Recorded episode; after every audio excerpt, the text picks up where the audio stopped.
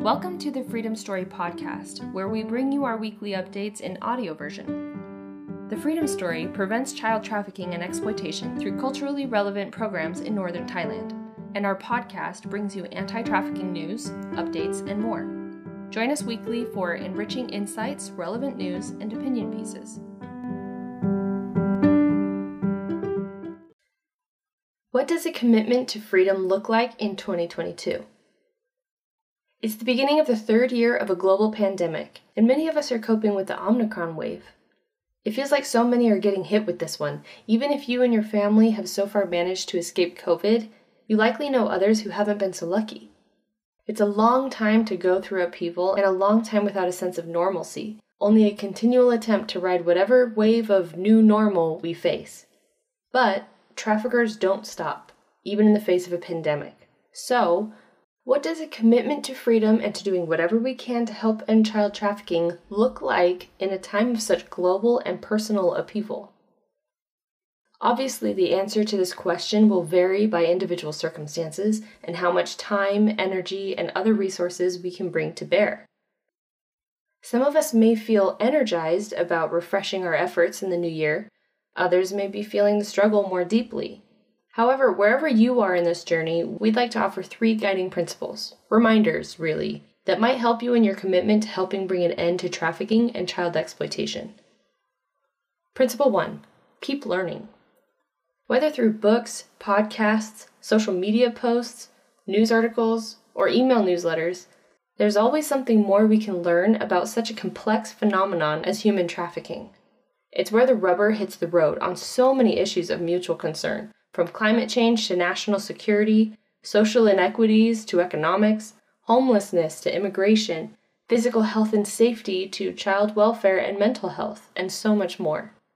Especially with social media or newsletters, there are easy ways to stay connected in regular, manageable bites.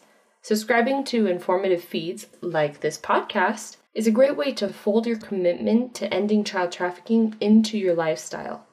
The knowledge you gain can help you make informed decisions as a consumer of products and information. So many myths and misconceptions abound about child trafficking. Stay protected and also share what you've learned to protect others from misinformation. Principle 2 Keep it sustainable. When it comes to trying to impact something as big as child trafficking, slow and steady wins the race. Consider ways you can contribute that are manageable over time. Is that a monthly contribution? Or maybe twice a year or yearly? Or does it look like helping out a few hours a week? Whatever means you have of contributing at whatever level is all valuable. Avoid burnout and rest assured that your commitment is strong by prioritizing what's regular yet sustainable, whatever that looks like for you. Principle 3 Keep it joyful.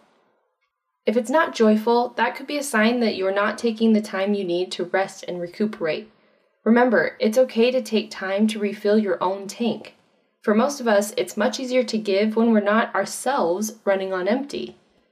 Invest in self care, whether that means taking time to rest and have fun or something more profound, like seeking help from a counselor or therapist to navigate life's challenges. All of it can help you stay fueled as you contribute to a positive impact. There's lots of research that shows that giving to others helps boost our own mental and emotional well being. Contributing positively and sustainably not only helps protect at risk children, it brings benefits to all of us. Here's to another year of advancing freedom. We're so grateful to have you alongside us. Many thanks and credit to today's author, Dr. Jade Keller. And to you, our audience, thanks so much for tuning in. If you haven't already left a review, we would be so grateful if you did.